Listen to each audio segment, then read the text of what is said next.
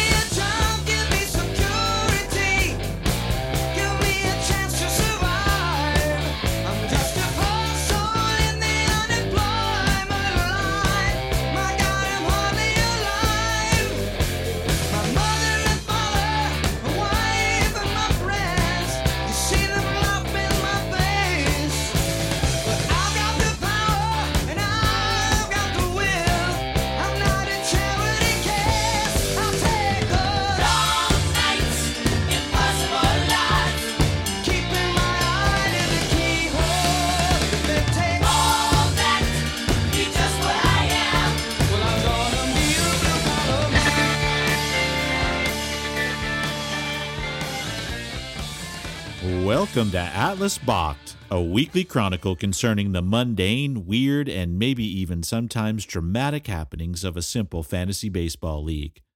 This podcast captures the thoughts and musings of Greg, Joe, Jack, and Tim, four of the 10 owners in the league. This is episode 30 entitled Predictions That Are Surely Wrong.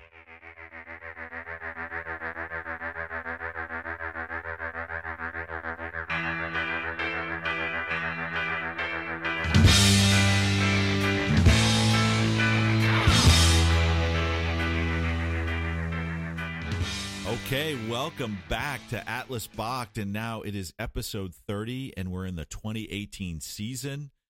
Jack Swagger, good to see you. Episode. Who who would have thought thirty episodes and into our second season? Good to see you guys. Uh, no one, not one of us, thought we would make it to episode 10, let alone episode 30. That's great. Low key, it's wonderful to see you as well. How are you? I'm riding high off the Jayhawks victory over Duke. That's a pretty good basketball team there, Joe. Wouldn't you agree? Well, let's not get carried away. They're, they're not they've bad. got their weaknesses. They're they're they've outperformed what I thought they would do. It's all on display now, Joe. Everybody in podcast land is going to understand your strategy now. Just know that it is it is going to be exposed. You will no longer be able to hide. 29 episodes was the limit. Their own coach called them soft at the beginning of the year. it worked. Real soft. so to kick off our season, we had our draft last week. It was on Skype and it was a clusterfuck. I just Very wanted smooth. to Oh my god, I wanted to run my head through a plate glass window. First of all, I don't think anyone in our league understands the use of the mute button. Second of all, one of the things that was interesting and annoying at the same time was listening to all the side conversations going on during the draft. And when we got into the rule changes and got to hear everybody's comments about why this rule change sucked or was stupid, was definitely a, a, a- gut punch to those of us that spent days trying to figure this shit out. Yeah, exactly. Just no respect. It was horrible. You seem to be getting a little frustrated about halfway through. well, I think at first it was the lack of the Breens being able to jump onto Skype, right? So we started a half an hour late, and then uh, Dusty, I, all I could hear was click, click, click, click, click, click, click, click. He was playing the shit out of NBA 2K. He was kicking somebody's ass. For sure. I hope he was winning. Well, o- outside of the the sound issues for me, I mean, it, it seemed like flowed pretty well. It seemed like you know, you know everybody got their pick in one after the other, and I, I remember when we did it on just through the phone call. I had to ask everybody, "How do you spell that?" Because I couldn't understand what they were saying, and it just seems like for me, when I can see see somebody's face when they're talking, it, it makes it easier. It helps your spelling. we did have uh, the Ghost King at one point that he thought that there was a mistake with the draft order, Oh, of which Jack and I spent the following 75 minutes trying to work through it. And then we get an email from, or I got an email from Greg saying, Oh, no, no, that's right. I did trade that pick. Oh, yeah. jeez. Oh, it was horrible. I mean, you know, My bad. Go to bed. right? Yeah, I, I I haven't been around Greg enough to know when he's genuinely angry about something, but he seemed like he was pretty peeved about that when it happened. I wanted to ask him. Did so? Did he go into the draft when he made his first pick? Did he think he was picking next at that point, or was he aware by then?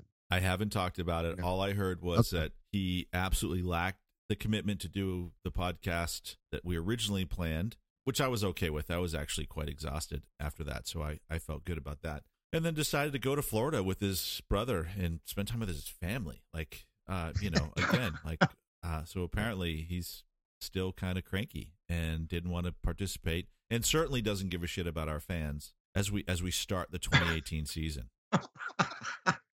harsh words, Tim. Harsh words. It's a harsh reality, Joe. He, he Oh, was afraid he couldn't couldn't get onto the internet here. Was that the problem? I don't know. He's certainly blowing up Instagram with pictures from a hotel porch. So I don't know. Like the last thing I would want to do is take pictures of the beach both in the day and night. Like wouldn't you want to be on the beach, right? Go down to Cleveland's, have some drinks, talk to some Latin women. What are you doing up in your rental room there? I don't know. Yeah, especially him. Think how easy it would be to ghost those women.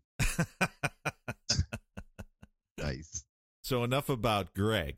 Um, let's talk about. Well, actually, let's talk about Greg. He took the Astros first as his pitching staff pick. I thought that was, you know, no brainer. I think Astros, Nationals, Indians. You could take any one of those number one. It's definitely a top three, and and I've heard you know and seen arguments on each of them. I've always been a, a National League guy myself when I'm comparing, hmm just because you get those pitcher strikeouts, generally a little lower ERA generally.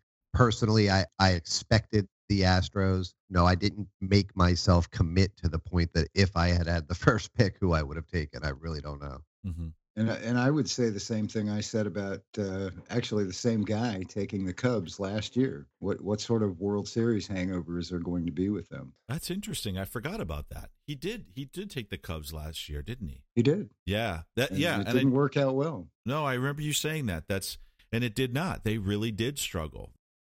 So I took uh, the Nationals number two. For me, it was all about stability and predictability. I know that I'm going to get some weeks where they they don't score as much as others, but that floor is pretty well established. And I need you know the eight or ten top three scores they're going to put up over the course of a 19 game season. You know, again, maybe some durability with Strasburg. They are getting a little long in the tooth pitching staff wise. I went with the Nationals because I just thought they were the safest pick. Don't, don't forget the uh, don't forget they're playing in a, a division with the the Marlins, the the Braves. You know, still have uh, quite a few holes in their swings. I mean, even the Phillies are a, a up and coming but young team. You know, the Mets tend to strike out quite a bit as well. So uh, competition. So number three, the Dreamers took the Indians, and I was really unhappy to see that. Yeah, that was the safest pick in the draft. But like I said, you could justify any of them going one. I, I- if I had the choice between one, two, and three, I'm not sure I wouldn't have preferred to go three. And at least I don't have to explain it at the end of the year.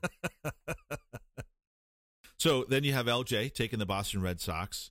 So that's a team that Joe and I will never take. Um, and actually only reluctantly in desperate situations will even consider it. And then won't get them anyway because Michael Chavis is somehow the fucking offensive god of the next 15 years. Solid pick. I, I think I had I had Boston at number four on my list, so the solid pick. Again, you could justify. You know, you could talk about the Dodgers. I have the Cubs a little lower, but they're arguable. But I think the the Sox are a good pick at four. So we got four, the, the, the Red Sox, and then we have the um, champ, Mikey, picking the Cubs at five. And it's interesting you say that. Now, did you have the Cubs lower than five? I did Okay. personally. It, um, yeah, we. yeah, I had them way lower than that. Oh, wow. I had them eight. The Dodgers go next at six. Now, the Dodgers last year, when did you take the Dodgers last year, Jack? Last year they went seventh. They went seventh. Okay, so again, the Dodgers fall to six. Interesting take for uh, Chris and St. Locash because I think when we get into the divisions we talk about a little later, this Dodgers staff, if they even come close to what they did last year, the Dodgers staff actually I think could could really create some wreak some havoc in that division. I could see him going fifth. Um, I had them fifth, sixth. I, I actually had the Yankees a notch ahead of them. So obviously, for the guy that had him last year, they performed as a, a top two or three staff, if not one, for most of the year. Then yes, obviously, I see him taking a little step back. Again, still a solid pick at that point. Uh, they could easily make that jump a little bit. They're not. They didn't have many changes. They did not. Correct. It could end up being the the best pick of the of the draft. Uh, you know, again, I was actually surprised that they fell that far based on what they did last year. You you would have thought that uh, everybody had, had been paying attention and, and somebody would have picked them in the top three or four. the other staff that was taken was Boston, and if, if you remember last year, that it finished um, the Cleveland, Dodgers, Boston, I believe. So Boston was also one that you know they were right there with LA at the end. Yeah. And then we get to pick seven and eight, and these were both held by Reardon Metal. This was, in my opinion, the the, the move I'll probably remember a couple years from now, which is where Reardon Metal took both Gotham City teams. He took the Yankees seven and the Mets eight, and I thought that was interesting that you said the Yankees first. I think did you want us to know that you had the Yankees ranked higher and the Mets were your flyer? I was just in so much pain from having to take two New York teams that that never entered into it. I, I took them in the in, in the order that I had them ranked, but I don't care if anybody knows it. I think you think about everything, Joe, and I think this whole I don't think about it stuff just doesn't work. Or do I just have you so snowed and I really am that ignorant? I went back and I looked over the last five years, and the one consistent staff in the top five, Yankees. Every Yeah. year, and it's like muscle memory. We would make fun of Pops for picking the Yankees every fucking year.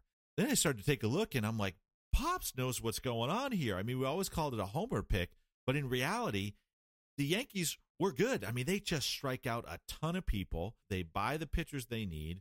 They're bringing up young arms. This staff, in my opinion, has a chance to be the number one staff. Joe, I think this could this could be a season defining moment for you. I certainly hope so. I don't have the greatest record of picking pitching staffs, although I seem to do better when I have a lower pick. Maybe I should do what Pops does and just trade it away every year.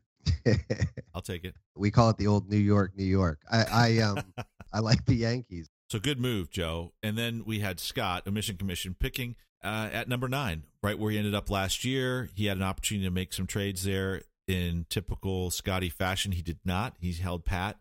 And actually, in this case, I think it paid off. The D backs. And this is this is the one staff that I thought, man, maybe this staff goes in the top five. Maybe I should.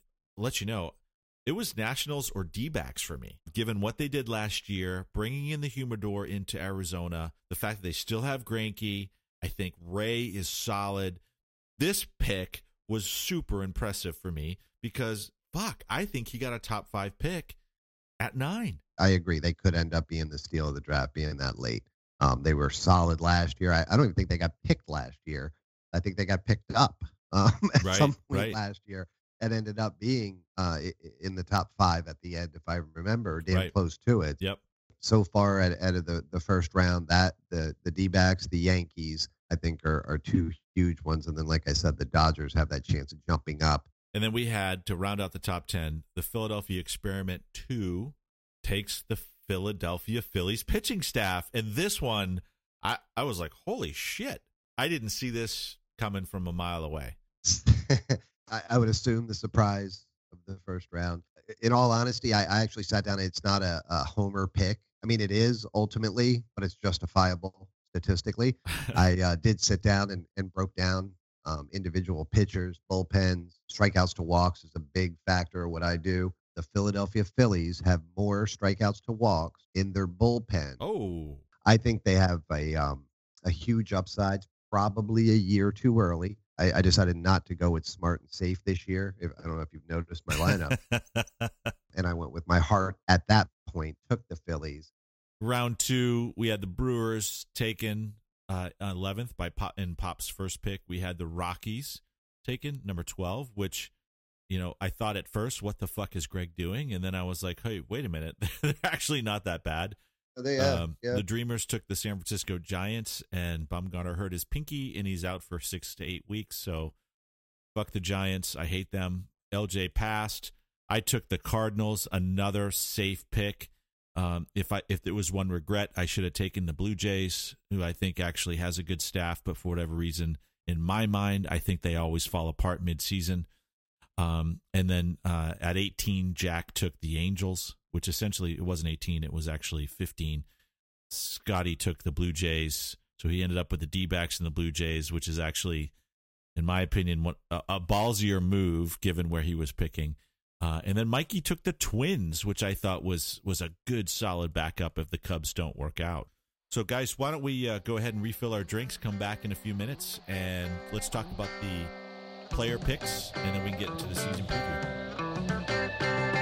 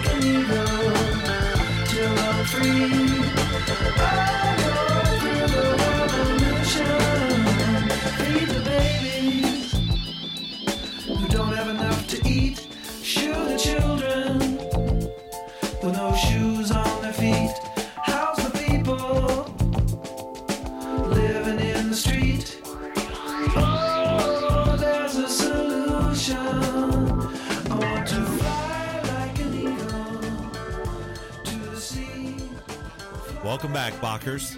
So let's move over from the pitching staffs. Let's go over to the player picks, which pretty much are prospect picks at this point. We had the number one pick. That's the Ghost King, Mr. Blonde's Heroes is the name of his team. He picked Keston Hiura, second baseman out of Milwaukee. And Major League Baseball has him ranked as a second best second base prospect, right behind Scott Kingery of the Philadelphia Phillies. So, a pretty strong pick to go number one overall in our player pick draft. I don't know if either of you know much about him, but real projectable and looks to be a, a major league regular at worst. I agree. He's uh he's a solid pick. A little bit of a surprise, but but a, a solid pick. I wouldn't have picked him first, but he was definitely on my board. So, who who was it that you thought would go first? I don't know if it again because I was detached from the majority of the fucking draft. I don't know if it came through or not, but you know there was some confusion obviously. And one point, Greg thought that he had that second pick, so he thought he was picking back to back Right. first and, and second overall. Ends up that that that was not the case. He was incorrect, but he he definitely thought that was the case. And I'm not sure how deep he thought. I don't know if he thought that all the way up to the draft or not. My theory, and and again, I actually I had a discussion with this with Mike afterwards. After the draft, I guess Greg still thought at that point that that pick was his, correct? He did. I mean, he he came into this draft thinking that he had uh, the number two pick, which was owned by Pops. Now, this was we had the draft order up on the site for several weeks. I had sent emails out.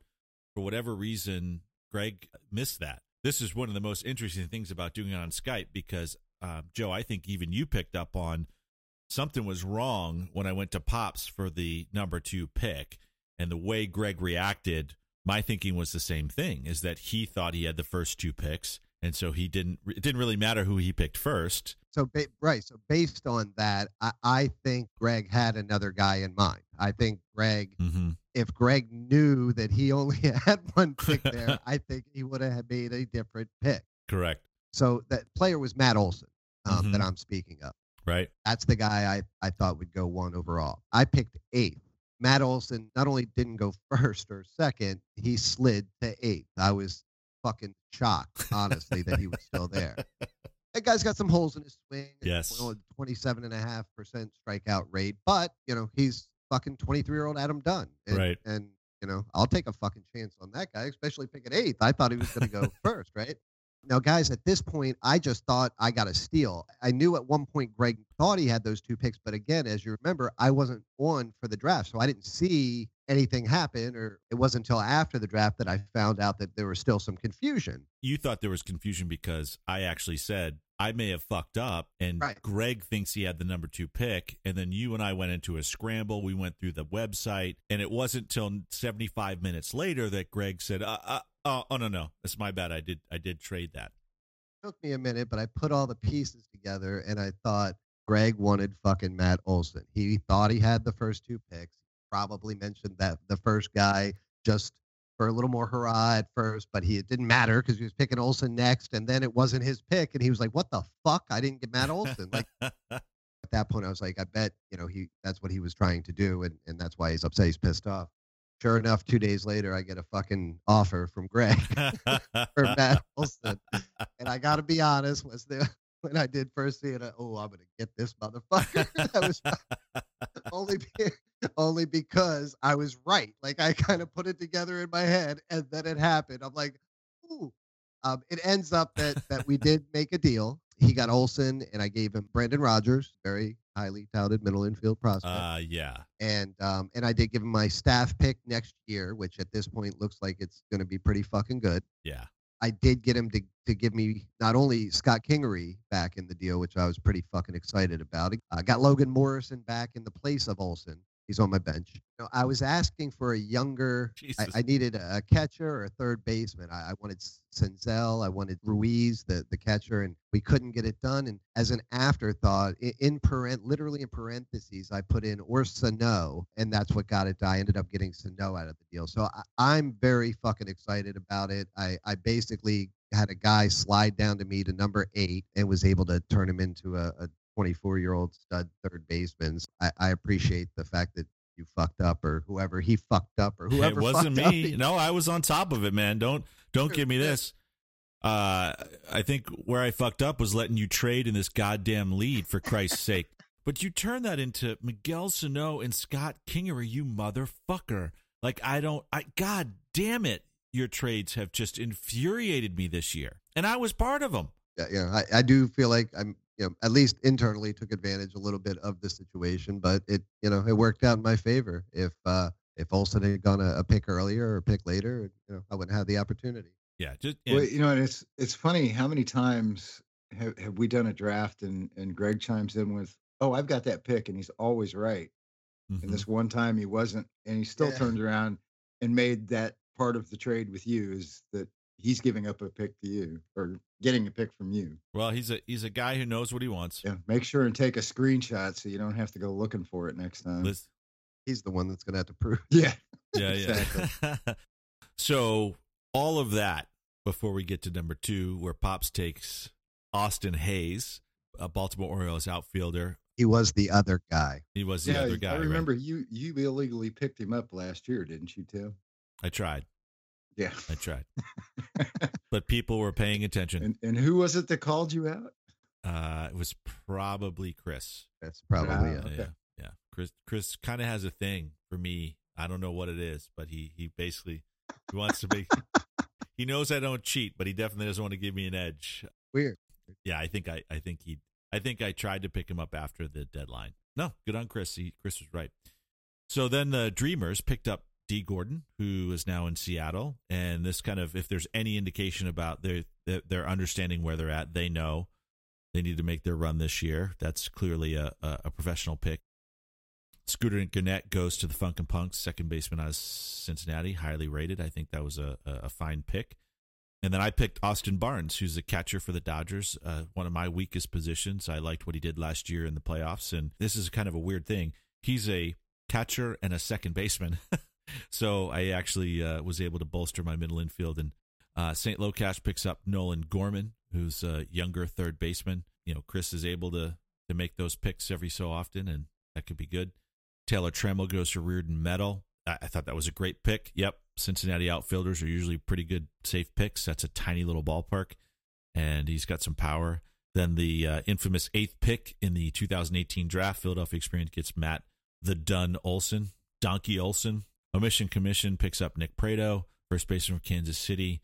I will never take a player from Kansas City ever again. I just think that park just kills players. And then Lethal Injection, uh, Mikey picks up Jorge Soler, Kansas City outfielder. Uh, it's interesting. Like he's been on teams and off teams, so that was an interesting pick. So Mikey might know something. Uh, Hays was the safest pick. I think that was a smart pick. You know, he, Mhm. the guy looks he's young. He looks really fucking good. Barnes and Dee Gordon made the most sense Mhm. uh, for those two teams uh, for their needs. I thought Gordon was a good pick. He was one of the the better Mhm. players statistically that was available still. And um and yeah, the most interesting pick was Soler. That guy, fucking huge hole, huge hole Yeah, yeah. over the years. But uh, when he does make contact, and, and if I'm not mistaken, uh, he's either leading or close to leading the spring and homers. So we'll see. It, it, Mikey has a way of uh, picking those guys up, and and you know, again, the younger they they come up, that we drop them, we dismiss them. You know, Wil Myers factors. okay, so then we go into round two. Bad Street picks up Carlos Gomez. I, I don't know why. Do you guys know why? I don't know why. Okay. Glad it's not just me. 12th and 13 picks went to Greg. He picked up uh, Wander Javier and Julio Rodriguez, a shortstop from Minnesota and the outfielder from uh, Seattle. Both young, both projectable. We'll see. Funkin' Punks picked up Jesse Winker, the outfielder for the Reds. I think Jesse Winker was rostered last year at some point, um, and then was dropped. Yeah, so that's an interesting thing for the Punks. Punks, by the way, are are making a strong bid for the third best minor league system. If you actually go and take a look, we'll get the pseudo scout to kind of weigh in on that. But the Punks, their their prospect system looks pretty damn good right now. Pops picks again. He picked up Randall Grichuk. I actually still thought he was with St. Louis. I'm an idiot. He's with Toronto, and actually probably a pretty damn good pick. Uh, I think a lot of those balls are going to go out up there in the dome, and you could have a good little outfielder there. St. Locash was out. Rid Meadow went to Archimedes Gamboa. In my opinion, the best fucking name in the draft. It was awesome. Uh, shortstop for Philly, Philadelphia. I think at that point, this was when your internet had gone out and you were doing the draft by the phone, Jack. So you didn't know that Archimedes had actually been picked. Is that right? Yeah, I think Mike was. Yeah, Mike and was Mike. call- had- Mike was he was just making fun of the name. I think. Yeah. Uh, Michael Taylor went to the Philadelphia experiment, and this was an interesting thing because this is the player that Greg couldn't remember in our previous podcast. I don't know. Jack plays the game at so many levels. I didn't know if you'd picked him up just to poke him in the eye with that one. No, I I have scrapped my team and uh, and gone with with the kids this year. So Michael Taylor is actually good enough to uh, potentially start for my team. this. So so it was a good pickup. And then we had Omission Commission picked up uh, Evan White, another first baseman. He's loading up, trying to trying to corner one of the hot corner positions, uh, first baseman for Seattle. And then Lethal Injection said he was out. In the third round, Pops takes Teoscar Hernandez, an outfielder for the Blue Jays. Uh, you know, in my opinion, another good pick for Pops. I liked it. Uh, Greg was out. The Dreamers are out. The Punks take Billy Hamilton, who who always seems to be on someone's team at the start of the season and always seems to not be on someone's team at the end of the season. 47 Ronin, I took uh, Jeimer Candelario, third baseman for Detroit. Uh, St. Locash passed. Reard Metal picked up Michael Smell, although during this podcast, Reard Metal actually dropped Michael Smell, so maybe he'll come back. He's a first baseman, college player, plays down in Florida. Philadelphia experiment, Orlando Arcia, shortstop from Milwaukee. Uh, again, another guy that's been on roster, been rostered and then been dropped, so that's interesting. And then a mission commission, Sean Murphy, the catcher out of Oakland, the great Irish hope on the, on the round four. Cole Calhoun, outfielder for Los Angeles. Again, I I couldn't put it together. I don't I don't know what he's thinking or not thinking, but okay. Uh, and then I picked next with Yandy Diaz, the third baseman from Cleveland. These guys from uh, Cuba, who, who knows? It's hit or miss, but I just like the guy's biceps and think that you know maybe I thought, yeah, maybe. Uh, Philadelphia experiment picked up Chris Iannetta with the knowledge he will some point trade him to me throughout the season. I, I just know it, motherfucker. Uh, a mission commission uh, picked up Luis Urias, the shortstop from San Diego. Bad Street then took Neil Walker from the New York Yankees, and I actually think that's not a bad pick. Like I think he actually could do okay. But what's crazy is that I took Rowdy Tellez, the first baseman for uh, Toronto, and then Pops takes Jason Kipnis. Now, I heard three people say, I didn't know Jason Kipnis was available. I was one of those three people. because he's been having a crazy spring, and I was like, shit. I did I did know he was available. I dropped him. Um, I actually rostered Kipnis last year, Mm. and um, and me being the sweetheart that I am, always tend to start getting on in January and cleaning up my roster before anyone else, like a fucking idiot. And at the time, uh, Kipnis was going to go to the outfield. He fucking fell Brantley, and they were fucking moving uh, uh, Ramirez over, and so on and so forth. And I was like, well, fuck this guy. And um, and at the time, I wasn't scrapping my team, so Jason Kipnis was like my fucking fourth best. But then I scrapped my team. Uh, ends up Kipnis would probably start for me this year. uh, then I took uh, Albert Almora, outfielder for the Cubs. I've since dropped him in the ensuing seven days. So what the fuck? Uh, and then I picked up Akil Baddoo, second best name in my opinion. Archimedes was definitely number one, but Akil Baddoo, outfielder for Minnesota. And then I picked up uh, Yordan Alvarez. This was a this was a one day rebuild of a minor league system, by the way. Right? I, yes, I had nine nine spots that I had to fill. Yordan Alvarez, the outfielder for Houston. Check him out. The fact that I was able to get this guy in this draft is going to surprise people in in a year, probably next year. My guess is top fifteen next year. Super awesome. Uh, and then I picked up uh, Matt Chapman, a third baseman for Oakland, in the ninth round, uh, and we were done. Yep. I hope I hope uh, LJ was paying attention. But at least three of those guys that you picked are going to end up on his team at some point. I'm not. right? No, I'm not trading with LJ anymore. I'm not trading with Jack anymore. I'm not trading with fucking Scotty anymore. So if you're named Chris or Joe, then fuck yeah, let's talk. But Well, not Chris you. Isn't just trading- went up. Chris isn't trading with you anymore. Right. so- Eventually he will. Eventually he'll realize his brother isn't as as as kind as he thinks when he sees Chavis fucking be- burn out and and Pavin Smith do nothing. The quad A player that he is. Oh, It just takes time. keep. Where's the guy? Uh, where's the guy you were offering? Um, On the DL, I would love to go back and see everybody's list of prospects because now that so many of these good players have been taken over over the last few years, it would be interesting to see who values what and how. You know, you were you were you were talking about the guy you picked going at eighth instead of one or two or three, and I didn't even have him on my list because he's not the type of player that I would typically draft. You know, I, I don't like those guys that don't have some sort of hitting tool, Right, right. And I and I know you guys do value that. well, that's the difference between me and you is I, I don't value it either, Right. but I know that other people do. So, you know, I was just thinking, you know, taking uh, Trammell for me was he's he's actually kind of a high risk player for me. Not not typically the type of player that I would take. So it's, it's the scarcity of talent has somewhat changed the way I'm looking at some of this. yeah, you know what I'm interested in is going to be the secondary market um, in prospects that were rostered and dropped, or prospects that are rostered and get moldy in the owner's eye. hmm And can can the deal be made before that prospect starts rising? Um, that that it's a, it's a it's as if our the prospect market has matured in our league to a point that it's getting uh, I don't want to say complex, but it's certainly getting trickier to kind of move through it and maneuver through it and to and there's a lot of people doing their homework in this league. And it's actually one of the reasons I zagged when everyone else was zigging because, you know, to me, it's so hard to find value in the prospect areas right now, unless your name's Jack and you can just rip people off left and right. But other than that, I traded the top two players of last year's production. Two, number one and number two were on my team when the season started.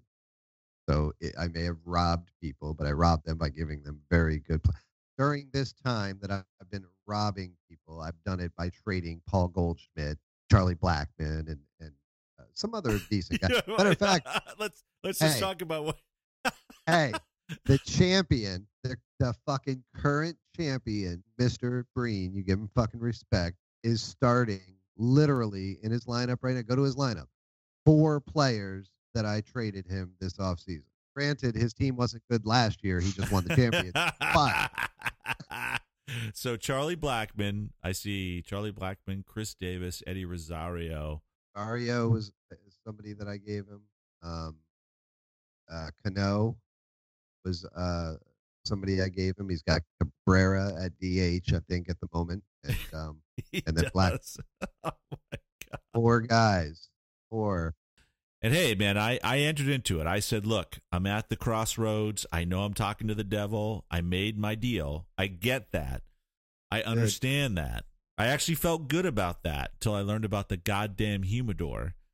Had I been paying attention, I should have like thought about that. I really should have. Let let's face it, Jack. There were some other trades out there that just stop. Just stop. There's that really like if we the one a look you at, keep you keep going back to the one, and there were only three guys in the deal, and one of them is on your fucking team. So again, and and he's cursed. So now you have two cursed players, Brantley and fucking Harper. Victor Robles, yes, the guy that is that's sitting right there next to Eloy Jimenez and Ron, uh, uh, Acuna. It, you got him for a fucking bag of peanuts. God damn it! We'll see. And an oft injured outfielder. So, folks, that's your tease. We'll come back, uh, listen to some music, get some drinks. We'll be back in about a minute and talk about our preview for next year.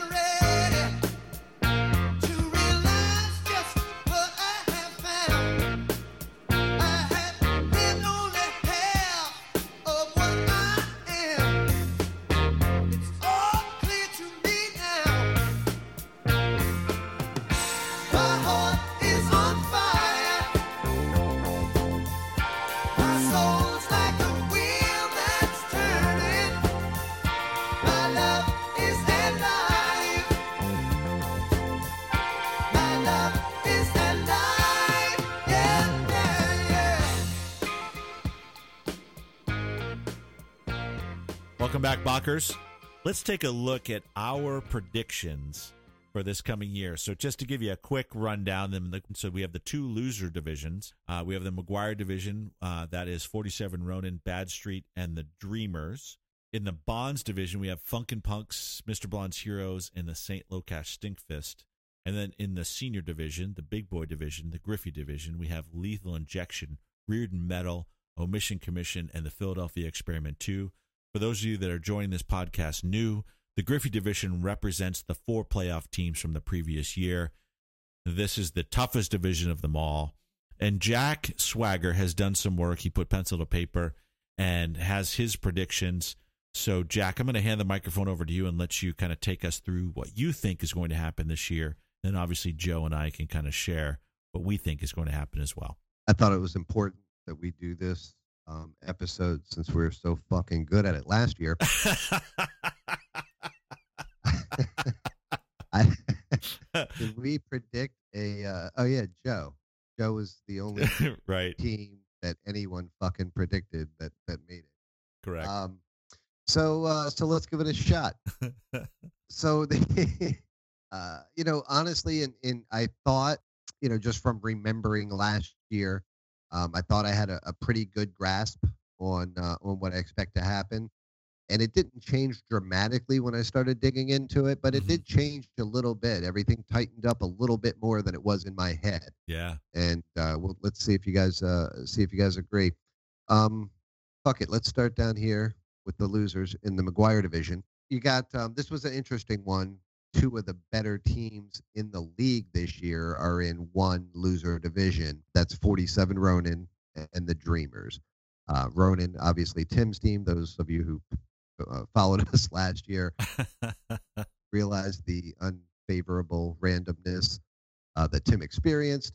Uh, so he took that team that, that was projected number one last year, added Paul Goldschmidt and uh, Altuve and fucking crowd. I don't know, monster team. So, um, so Tim, I, I, I do have, I do have Tim winning that division. I'm sorry, Jack. Um, I didn't quite hear what you said. What What was that again? I, I do, I do have Tim winning yeah. that division. Everybody in the league take notice. I did have I did have Tim winning the league last year, that could be the kiss of death. and I do still have Mike's dad coming in third uh, in that division. Although Mike Mike's dad has improved this year, in my opinion, and um, and is no longer the the worst team in the league. I, I believe he may be better than than me and Greg this year. The interesting thing about this division, in my opinion, was the Dreamers. Um, they are a little better than I thought they were. Yeah. Um, when you really get to sit down and and and Yep. dig into it. Yep. You know, at, at catcher, Tim, Ah. they, they got you beat. Um, they got Sanchez. I mean, they're they probably they may ha- they probably have the best catcher, and again, statistically projected, you have the worst. So um, you're you're starting out of a hole. Right. You got Goldschmidt. They got Freeman. Yep. Um, I expect you to have a little regression. And Freeman was one of my big three last year. If you remember, my the Mhm. three guys I was on were Freeman, Jose Ramirez, and um, and Realmuto were my my three guy. And Freeman did perform well. I expect him to do a little better. I still think Goldschmidt's better, but, but not by much. I, I will say that if Goldschmidt is able to play, in other words, if he's healthy, I will play him every game this year. I don't know the Dreamers would do the same. so if uh, if ever there is a year they should, uh, this is it. No no guarantees, but um, I think they um, I think they have a, a, a real good shot. So CBS Sports actually has Freddie Freeman with an OPS over a thousand.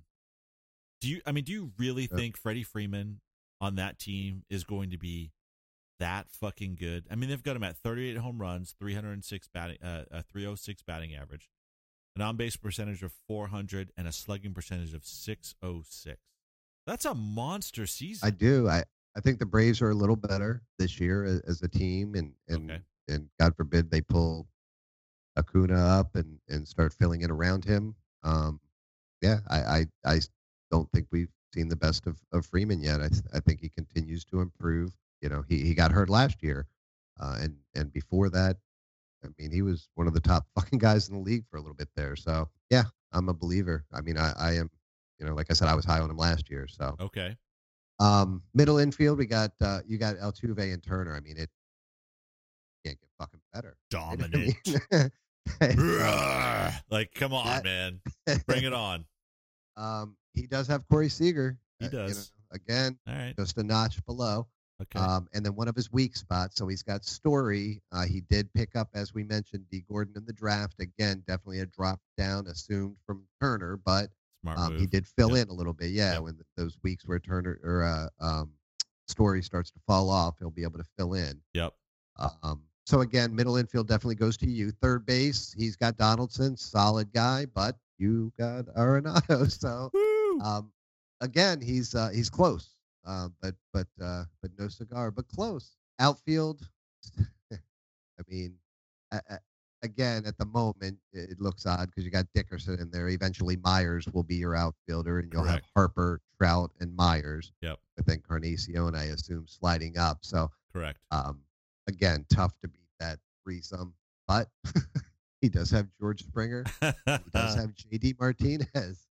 Um, I think Puig and Story are the only two weak spots, if you will, and both of those guys are studs when they're hot. He does uh, again, um, not as much as far as bench goes for for filling those spots, but he does have guys that he could slide in there. So, uh, and then he's got Yelich. He does have Yelich, which I really like in Milwaukee a lot. Me too. A Me lot. too. But you know, can can anyone win a championship when Yasiel Puig is a guy you're counting on? Uh, yeah, I, I just Yeah. don't think so. JD Martinez in Boston, it's not Arizona without the humidor, man. Like it's different. It's just different there.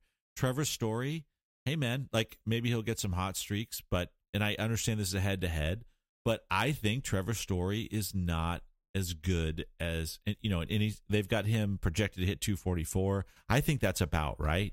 Yep. That means you're going to get some good weeks. You're going to get some bad weeks. And and frankly, if you look at his bench, other than D Gordon, which I actually thought was our great pickup, uh, Carlos Santana does provide you some depth. I think you switch out Puig and, and Santana, and you you kind of get some consistency there. And then the catcher position, I mean, he's Gary Sanchez is going to win. Yeah. Yeah, he's got he's got um Santana at outfield. But that must be a carryover. He does not qualify at outfield, so he can't. He can move Oh, Yelich okay. up Okay. Okay. and put Yep, yep. Santana there At so DH, that- yep. that- yeah, that might be the the safe smart move for Right. him. Honestly, Right. And this is a head to head league, right? So he, he just has to beat the team that he's going against. But when you look at Mike Trout, Bryce Harper, Jose Altuve, Nolan Arenado, Trea Turner, Paul Goldschmidt, I mean, this team is intended to intimidate from the get go, right? It, it is, you know, if I lose two starters, it doesn't matter because I still have the other five starters are Yeah. fucking great. yeah, I mean, yeah, you you're the Goldschmidt, Altuve, Arenado, Turner, uh, Trout, all the top at their Uh, so here's here's where I think the edge. So I, I I talk a lot about you know what I've paid to get the top players in every position, and the actual average age of my team is much lower. If you take the the uh, starters and the bench, than people might might know or understand. It's a pretty young team, which means that that I should, from an injury perspective, have the benefit of youth there. But my my reserves, I'm a big big believer in Candelario. He's a switch hitting third baseman for Detroit. A lot of people haven't talked about him. You know, uh, CBS has him projected to hit 272, 17 dingers. I think he's going to hit easily 22 dingers. This is a guy who gives me good depth at third base. I've got um, uh, at uh, shortstop. Xander is sitting on my bench. They've got him projected for 100 points. Um, and this is a down year, 276, um, you know, 16 home runs. I think Xander's going to run a lot more this year. I think he's valuable. I have Addison Russell to back him up. And then Brantley, you know, oft injured.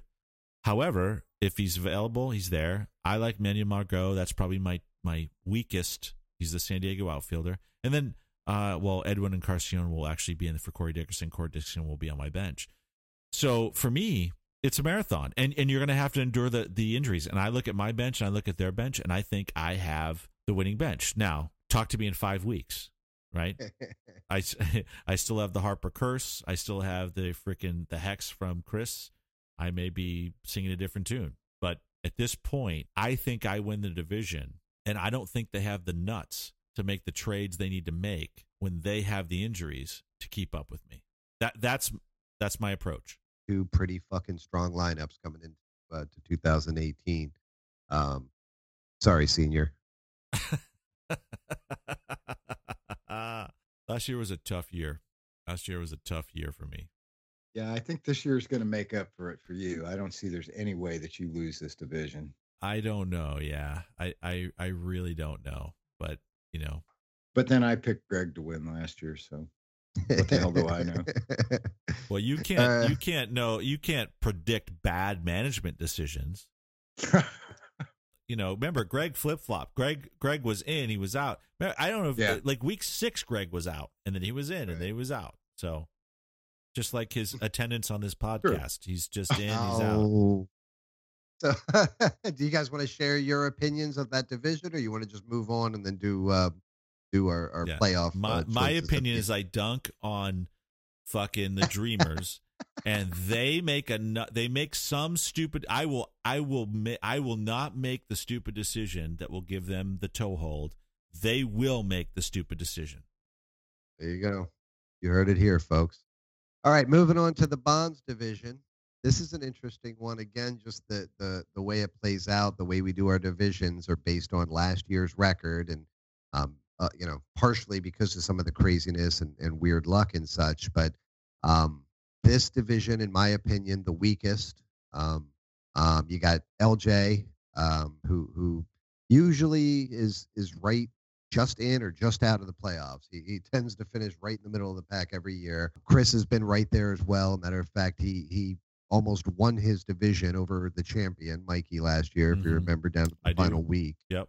And then uh, and then Greg, a little tighter uh, than I expected when I when I first considered this. And when I say that, I, I didn't think Greg had a chance in hell, and I still have him finishing third. Um, so we can get into it here. I assumed it would be a distant third, and it may still be.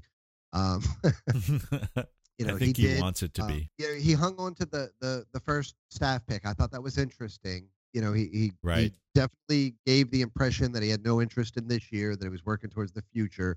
In my opinion, having the that pick, um, there's a lot more value. I think there's a lot more value in trading it um, and giving someone the opportunity to take that staff and and just knowing that they have the the choice um, than it is to to choose the staff and trade it. Now, again, I could be wrong. The Astros tear it up the first few weeks. He could have a lot of value there, or he could have changed his mind. He has picked up some some backups, uh, current players since that uh, draft. So you know, uh, maybe he is he's switching gears a little bit. It seems silly. He's not a good team, but in that division, um, who the fuck knows?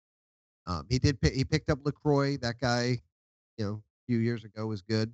Um, Josh Bell's interesting dude.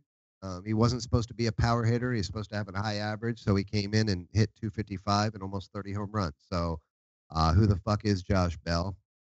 Um, he picked up Odor. I like Odor. It's uh, you know he's a solid uh, a solid player. The the rest of the guys I could you know give or take. Uh, Olson we heard uh, he's got now at DH. Uh, Nick Williams, a kid I like, Philly. Um, again, I'm not sure that you know he should be a starter in our league, but um, so like I said, uh, you know, with the staff, you get a couple of things happen. All of a sudden, Chris Davis finds a stroke of a couple years ago. Uh, David Dahl does what we've all been fucking waiting for him to do, which he has done this spring. You I know, quit You never waiting. know. what was that, Joe? I- I said I quit waiting. That's why he's on somebody else's team. Correct. Um, and he does have a lot of young, you know, good kids. I don't see any of them really making a um, too much of a statement right away. But um, so again, third, but not as distant as I may have thought.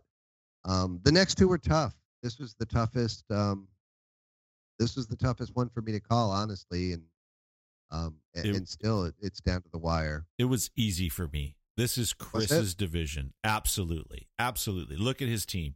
So if we go, uh, Jorge Alfa or Jorge Alfara is going to out he's going to perform outperform what the expectations are. This guy, this is a Phillies team on the rise. This guy's been hitting at every level. He is going to rock it. Eric Hosmer in San Diego, no pressure. He played in a shit park in Kansas City. I think he's Playing gonna a shit park in San Diego. He's playing in a park that they brought the the fences in, and Good I point. think I think he's done that. Jose Ramirez, one of the least respected players in Major League Baseball, in fantasy baseball, in dynasty fantasy baseball. This guy is a fucking superstar, and and you know I see that that the trends have him ninety nine percent starting. He's getting the respect. Elvis Andrus. Here's the post hype post hype prospect right here. This guy has been climbing year after year after year.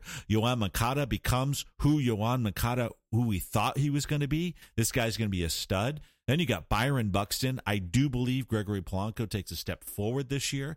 He's got Jake Lamb in Arizona, who I think is going to be great. He's got Joey Gallo, low average but high homers. I think Chris has a chance to win it all this year with the Dodgers, and he definitely takes this division. He is going to make a move before LJ will make a move. I really do believe that. And I think Chris walks away with one of the top seeds in the league uh, going into the playoffs. Um, wow. I um I don't I don't agree with Plus, I think if he does well, it gets rid of my hex, and I could fucking benefit from that. I do I do have Chris winning the division. Um, but I but it was Chris, um, the reason being is, is Chris doesn't have a Joey Votto. Um, he's got a, a a lot of well, Jose Ramirez is becoming that player in in his position. he does have a Jake Bauers. Oh, well, maybe not. um, Chris definitely has more upside, no doubt about it. Matter of fact, I don't think anybody in LJ's lineup is going to fucking surprise you. Um, they're they're they're solid, uh, but they're not going to surprise you. You know what you're getting with Kyle Seager. You know what you're getting with uh, um, you know even Francisco Lindor and, and Joey Votto and, and Perez, which are all studs, but you know what you're getting. Chris definitely, I, I like his outfield better. I think there's a lot more potential, a lot higher ceilings on his outfield, and um, and and there's definitely guys. Uh, how you good? How you doing, guys? There you go. Hey, what's up, Can you hear man? me? Yeah. Oh, can hear sorry. Sorry. Here. me. Hey. What's happening? Oh, just hanging out. About to go get dinner with my girlfriend, and uh, Nice. then stay up all night because it's spring break, baby. Spring break. like uh, spring break. Yeah. Sorry to interrupt that analysis. That fucking That's all right. with a spring break. Uh, to Um, be eighteen. Okay. so Chris has the the thing.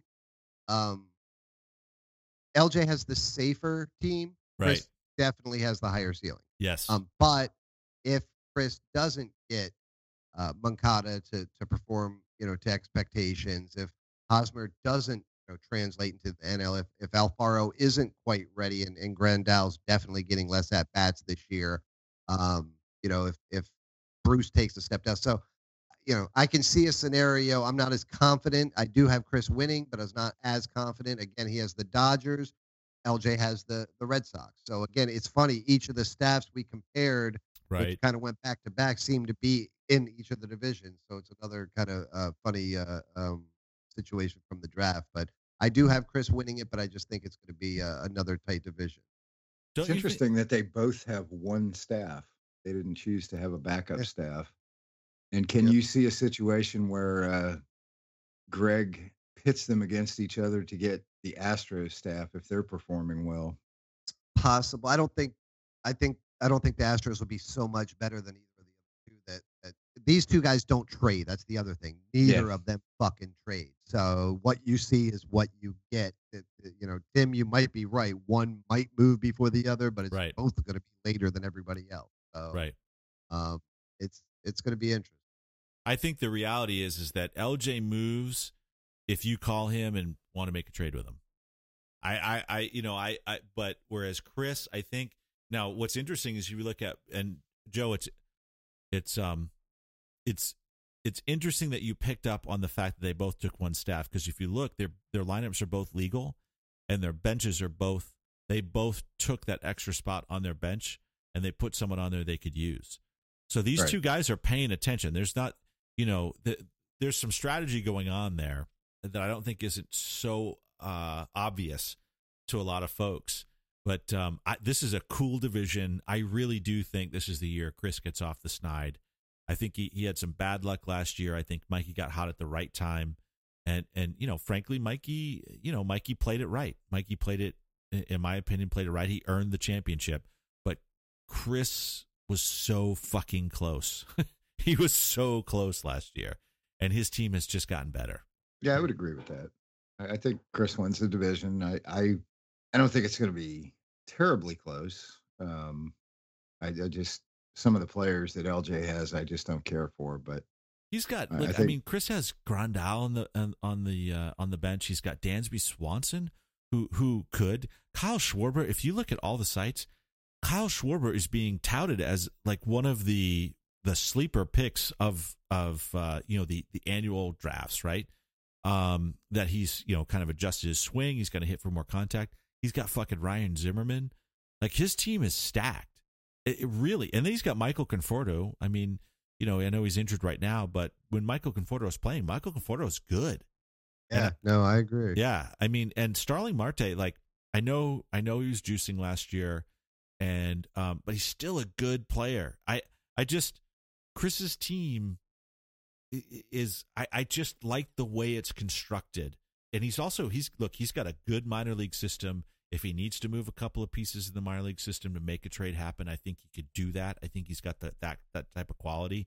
Like this is a team that's set up in my opinion, to get into the tournament. And once you get in the tournament, you know, we know this, right? Yeah. It, it, you know, crazy things happen, except for fucking, you know, Pavin Smith and Michael Chavis. Those guys fucking suck. But uh, everyone else, not so much. so let's let's talk. So now we're doing. We, this was good. This we talked about the losers. Now let's talk about the men in the league. The Griffey division. Again, this is going to be myself, uh, Joe, Scotty, and uh, of course the champ, Mike. Yep. So, uh, as, again, as we've talked about quite a bit, I am in a rebuild. Uh, so I am projecting myself fourth out of the four, um, having no fucking good players and being in a division with all playoff teams. that said, um, I'm pretty excited, man. I fucking I like the the kids obviously that I got.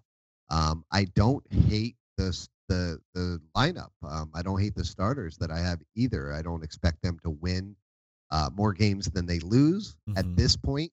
But uh, I, you know, hopefully it's not too long before um, I'm switching guys out. Um, a lot of young guys coming up. Uh, but at this point, like I said, I don't, you know, I got Posey, a, a solid catcher. Outside of that, um, I'm not in the top 10 in, in many. Uh, Marcell Ozuna, uh, Mhm. the only other real, definitely mentionable guy on my team at this point. Uh, maybe Sano after the deal. But um, so young, you know, could uh, could disturb some folks along the way, but um, but probably not, not much to worry about uh, down here. The next three are a little closer. You know, I know he outperformed everyone's expectations all year last year, into and through the playoffs, all the way to the championship.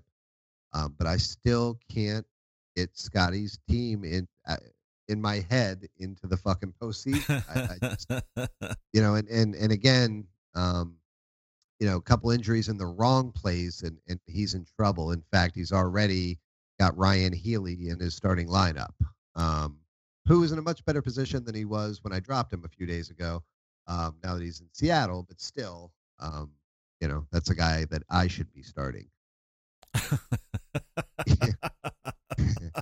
uh, uh, Zunino's a nice backup, a young guy. He's got a lot of pop, but um, you know, a couple injuries in the wrong spots. Dozier's got to start fucking regressing. Shaw, I, I, I mean, I understand that after a full fucking year plus, you're supposed to believe it, but um, I just can't get on board with that guy. I like Bregman a lot. I like Benintendi a lot, and then Yeah. obviously Judge. yeah.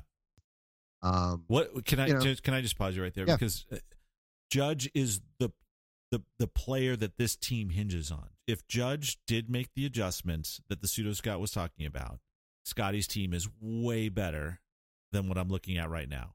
If he just becomes Stanton of the previous years, you know, uh, pre 217, then he's not. Like to me, I couldn't get around. I could not get around Judge, and and we spent a lot of time talking about him last year. Who is the real Judge?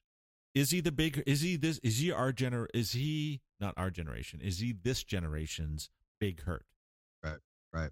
You know, he does. He has his lineup. It looks like he's playing the the four starter type situation here because he's got some of his starters on his bench at the Mhm. moment. Mm-hmm. Um, either that or he, this is his way of fucking sticking it to the man and the new fucking non-rule that we can't enforce. Um, which I wouldn't put it past him. Uh, but yes, Pol- Pollock, and Pham, um, all Yeah. you know, Yeah. expected starters, and obviously that improves his lineup quite a bit. I, I'm just like I said, I, I have a hard time um, going all in on his infield. Uh, I he's- I think he's got you know one of the better outfield situations with Judge, Benintendi, Yep. um, Pollock, and Pham. Um, you know, uh, five point Pham come out of nowhere last year, and um, uh, you know I'm all in on that guy now as well. So I like his team. I think they're good. He's just in a really good fucking division, and I think there's two teams better than his. So we'll see. So Joe, you've kind of uh, got into Joe mode and been really quiet and kind of leaning back and not talking. But boy, I'd really love to hear your take on this division. It's freaking ridiculous. Going into this, I thought I was in a really good position. And now that I'm looking at everybody else's team, um, they're close to just as good as I am. Yeah, I think Jack clearly is is rebuilding and and is probably not going to factor into it. But I I think this is yeah blah blah blah.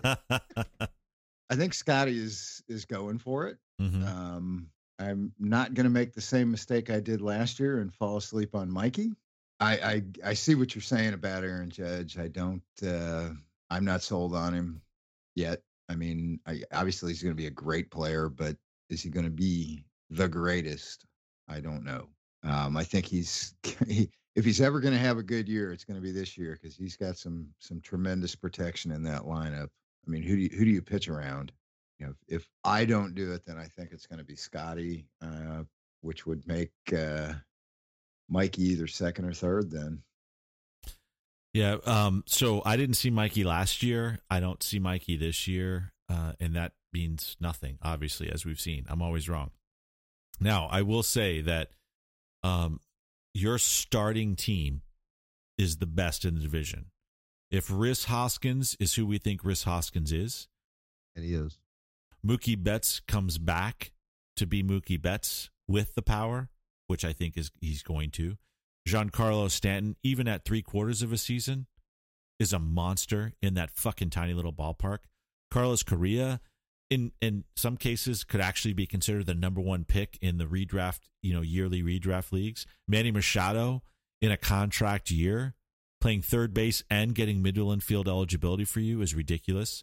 Whit Merrifield, interesting guy, older guy. Can he repeat last year? I'm reading a lot that he can, so we'll see. Cody Bellinger, fucking awesome. Contreras, kind of okay, and and and your DH and Cespedes. But if you look at your your bench, your bench uh, leaves me wanting. Whereas um, if I look at omission commission, he's got he's got just a weird team. And Jack, and it's funny.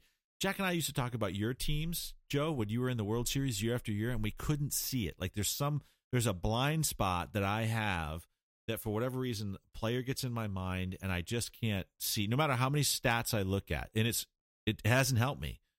But he's got, you know, you know, Bregman. Does Bregman step up or step back? Is Travis Shaw really good or not? Brian Dozier is pretty damn good. Ryan Healy, ugh, I don't know. Mike Zunino, ugh, I don't know. Rafael Devers, maybe he takes a step forward, maybe not. I, I just, you know, it's really interesting. And then his minor, his minors, like I think, I think you're right, Jack. AJ Pollock, Tommy Pham are probably starters for him. Uh, he's got Schoop. He's got Anthony Rendon. He's got uh, I don't know that Chance Cisco is is a good backup, but Nomar, Nomar Mazara is, and he's pretty consistent. So if you don't have a lot of injuries, Joe, I don't see how he steps in front of you. If you have a few injuries, I think you're exposed. And and that could I mean if you just lose two games in your division, two games could mean everything. I still think it's Joe that comes out of here on top. I agree. Um, I agree, but I, I, um, I actually have Mikey challenging him, um, in my opinion, more so than than Scott. And Hmm. honestly, the reason, and um, it just has to do with with knowing Mike and uh, and the situation. You know, Mike went through the season last year not expecting to do well, and uh, and then snuck in and got hot and, and won. Right. Um, so now he's got it. it- you know, it's like a, a shark with uh, blood. He's got that fucking taste. He did. He went out first of all and made his team better. Um, he wasn't the best team last year. He Right. he won the championship, um, but he did make it better. He got Blackmon, like I said. Yep. Um, Cano again, uh, not a young guy, but a fucking solid fucking middle infielder. Um, uh, you know, even Cabrera at DH, that guy could you know easily fucking get uh, get a Mhm. little uh, little uh, um, what are the uh, fountain of youth there. Yep. Um, He's got Cargo back in Colorado. could yeah on his bench. Yep, Yep. could come up. Cain, I expect Cain to improve in Milwaukee as well. Who yep. knows how much? Uh, Nelson Cruz is still on his fucking team. So, um, and Mike is now that he's tasted it, assuming that he gets off well, which I expect him to. Um, when he does have those bumps and bruises along the way, he is going to make the moves. He's going to move quick. He's going to make those trades Mm. where Scott isn't, and he proved it last year. Now, again, it, he made it to the championship, so it almost worked for him. Uh, but I expect so. So the the difference, in my opinion, between Scott and and uh, and Mike is in the owner, not the team, and that's why I picked Mike to finish second. Um, I do think as well, Joe. Um, I think Joe's team gets better. Um, I think Bellinger and and Hoskins, the, the- both of them are for real. Um, the the you know we were talking about Hoskins earlier, me and, and Joe, and it's the um the other stuff, the the off the field stuff um, that I've been paying a lot of attention to, and I fucking love this kid. So you know, obviously you team that up with Machado, Correa, Betts, Stanton, all fucking absolute studs. Contreras, in my opinion, one of the top catchers in the league when we're done this year. Um, in fact, he's my my catcher uh, choice for the year. I think he's going to um, move up uh, very strongly in uh, in a lot of the lists um, this year. So I, I do expect Joe to win the division. Um, I think Mike's going to come in second. Um, it'll be close. Uh, Scotty might end up squeezing up there. I don't think uh, either of them is going to the playoffs, though. Oh, So my uh, so uh, so we we'd established uh, Tim, wow. Chris, and Joe. Uh, I think unanimously here today. See what happens when Greg's not around. Uh, we uh, I'd like to Uh, thank you both and myself for that kiss of death. And when uh, Yeah. Jack walks off with the division crown at the end yeah, of the there year, you go. Exactly. say, Um, but yeah, um, I'm going with the Dreamers, the wild card spot. Um, I think they're uh, again with the, the Yeah. staff pick they got, proven a couple of guys. They're my they're they're my call for the fourth playoff. That's a hell of a breakdown, man. Um, and uh, thank you for putting the work in that you did. Uh, it'd be interesting to see what Bacher Nation thinks. Uh, I I think your analysis is solid. Um, I do think that you know Chris, in, in my opinion, uh, actually is the is the surprise team. And if anyone is going to fucking take the champion from from what I think preseason should be mine, it's going to be that motherfucker. And it's probably going to be Chavis that hits the goddamn home run that puts him over. So Chris, fuck you, and uh, I like your team. You're definitely building it up right. So Do you Uh. think? Uh, do you guys think that the divisions, now that they're changed, are going to have any anything to say about who trades with who and how much trading gets done this year? In other words, we've got uh, we've got three teams in in the Griffey division that were all active traders at some point last year. Do you think being in the same division is going to prevent some trading? yeah, it could. Um, you know, Scotty, it's yeah, it could. It could. I, it's not going to affect me because I'm not going to be in the fucking race. But I could definitely see the three of you taking that into account. Yes, I could definitely. see, Um, uh, you know, the same situation between LJ and Chris and and, and Tim and uh, and Greg as well. I don't see any of them wanting to help the other one in any way, shape, or form. If there is Yeah, a kind of an interdivision trade, it's going to be carefully fucking be taken apart. it's, and- you know, we all have favorite trading partners, and and you know, uh, Tim and I trade pretty frequently. You and I almost never trade. In fact, I sent Tim a text wondering whether there was something wrong with me that I couldn't pull a trigger on a trade with Jack. that was great. And you ended up pulling the trade off, by the way. Some I people, did, yeah, so- and I some regret people, it. Some people, yeah, I was going to say some people would say that that's a uh, that's a good trait, not a bad one. I would fucking say that. I would say that loudly. And I bet it would boomerang right back to you.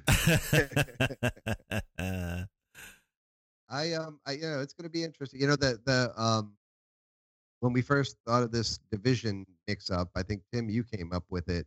Um, I wasn't in love with it, you know, at the uh, but but now uh, again knowing at the beginning of the season that that again in my opinion one of the guaranteed playoff teams is not one of the top four teams. You might disagree if you think Chris is that good. I just don't have him in the top four still. So, um, but I, I think it definitely puts a, an interesting spin on it. And, you know, all of a sudden, you know, Chris, LJ, and, and Greg, who, you know, may have had no fucking shot in another situation, know that they are fighting for the division. There's a playoff spot there. Somebody's getting that motherfucker. So, well, boy, so there you have it. Um, we've figured out this season. It's even crazy that we'd even think about playing it. Um, now that we have it all figured out. So, yeah. Uh, We'll one- just talk to you send, send the trophy to Tim, and, and we'll all come back for the draft. I year. have I have moved all my chips in. Uh, I am walking in. I mean, my lineup is a set it and forget it lineup, which is when I had my runs years ago in the other league. That's what it was a set it and forget it lineup. You know, you just you ride it out and, and you and you you go with it. So uh, hopefully the dice don't bounce as crazy as they did last year for me. You know, I'm in the middle of the pack or uh, you know in the, in the top half of the pack. Make it happen. I want to win this year. There's no doubt I want to win this year. To go through that prospects episode and fucking listen to everybody talk about all these prospects that I either had or wanted to have was painful. So now's my time, boys. Now's my time. I think some of us will try and say something about that, but we'll see.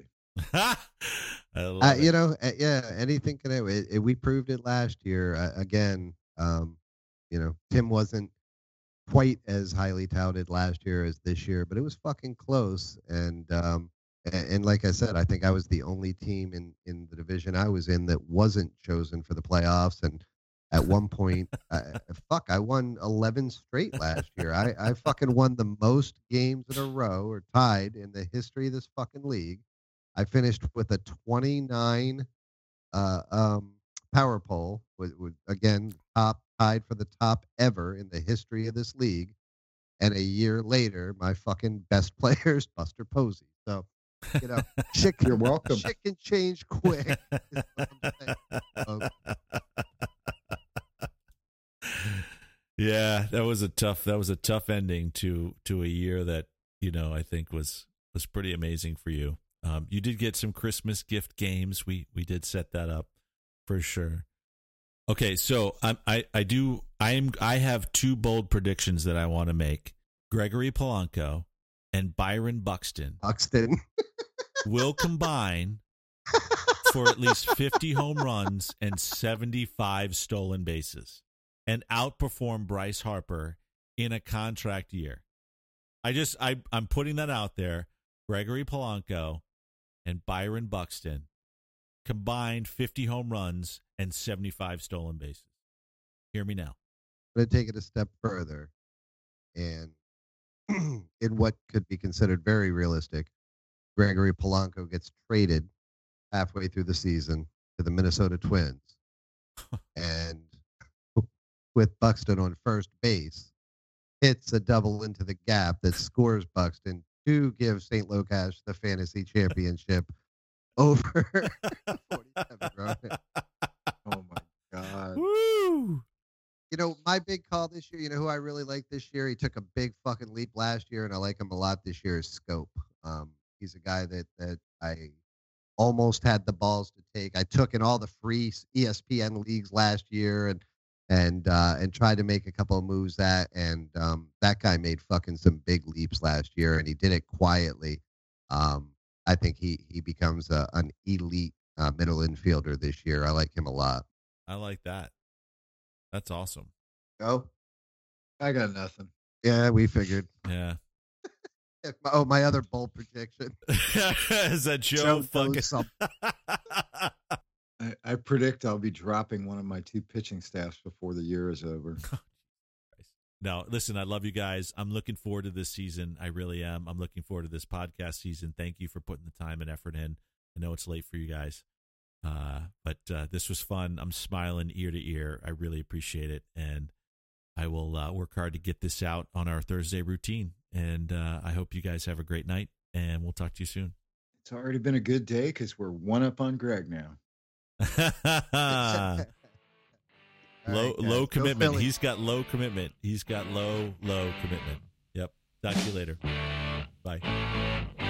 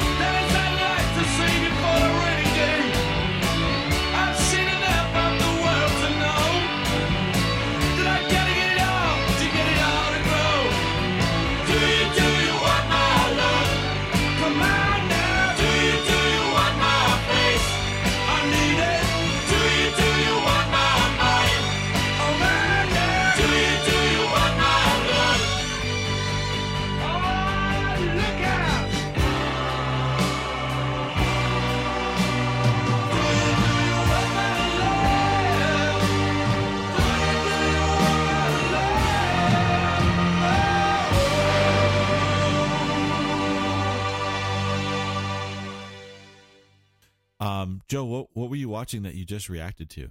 Oh, they were uh, they're showing highlights of the Duke Kansas game down in the corner on the.